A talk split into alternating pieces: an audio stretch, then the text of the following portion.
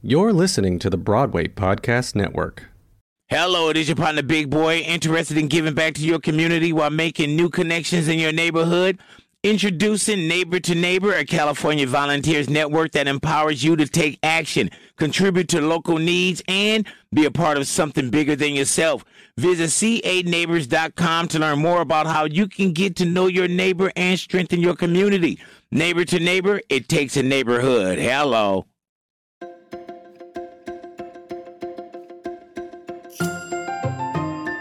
Good morning, theater lover. Happy May 5th. I'm Mark Pikert, editor-in-chief of Playbill, and you are listening to Today in Theater History.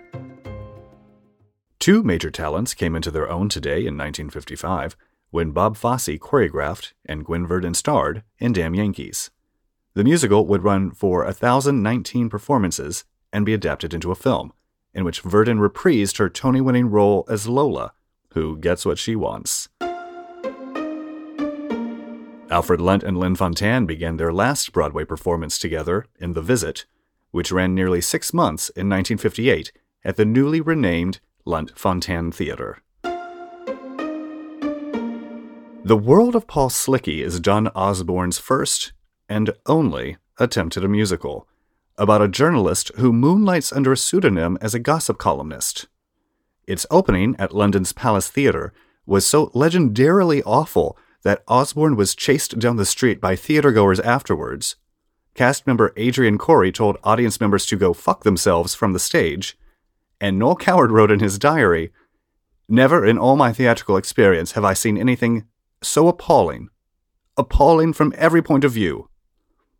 It ran 6 weeks. Terrence McNally's Bad Habits, about some very dysfunctional people, opened at the Booth in 1974, after an off-Broadway run. F. Murray Abraham led the cast of the two one-act comedies that comprised the production. Mark Medoff's play Primate, about the ethics of infecting a laboratory gorilla with the AIDS virus, scandalized Broadway in 2004 with its depiction of the primate by a black actor, Andre de Shields, in a scene showing a sexual encounter between the gorilla and a human female. Despite an ad from the producer asking audiences to see the show with an open mind, it closed after 5 performances. Tony Kushner's The Intelligent Homosexual's Guide to Capitalism and Socialism with a Key to the Scriptures, a dynamic family drama studded with politics and American Union fervor, opened in 2011 at the Public Theater. Michael Greif directed the off-Broadway bow of the 4-hour work, which starred Stephen Spinella, Linda Emond, and Stephen Pascal. The world premiere of The City of Conversation opened off-Broadway at Lincoln Center Theater's Mitzi E. Newhouse in 2014. Jan Maxwell starred as a Georgetown political hostess in the play that covered 30 years, from the waning days of the Carter administration to the beginning of the Obama presidency. For more theater history, visit Playbill.com. And for more great podcasts, visit BroadwayPodcastNetwork.com.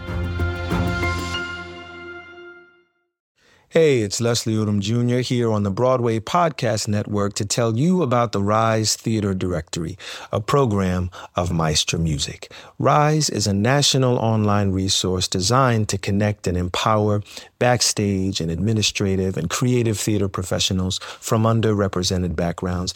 If you work or aspire to work in the theater community, this can help you find your next project. And if you hire theater professionals, search the RISE Theater Directory to find your next team. Create your profile now and get more information by visiting risetheater.org. That's theater with an R-E-R-I-S-E-T-H-E-A-T-R-E.org, because only together we rise.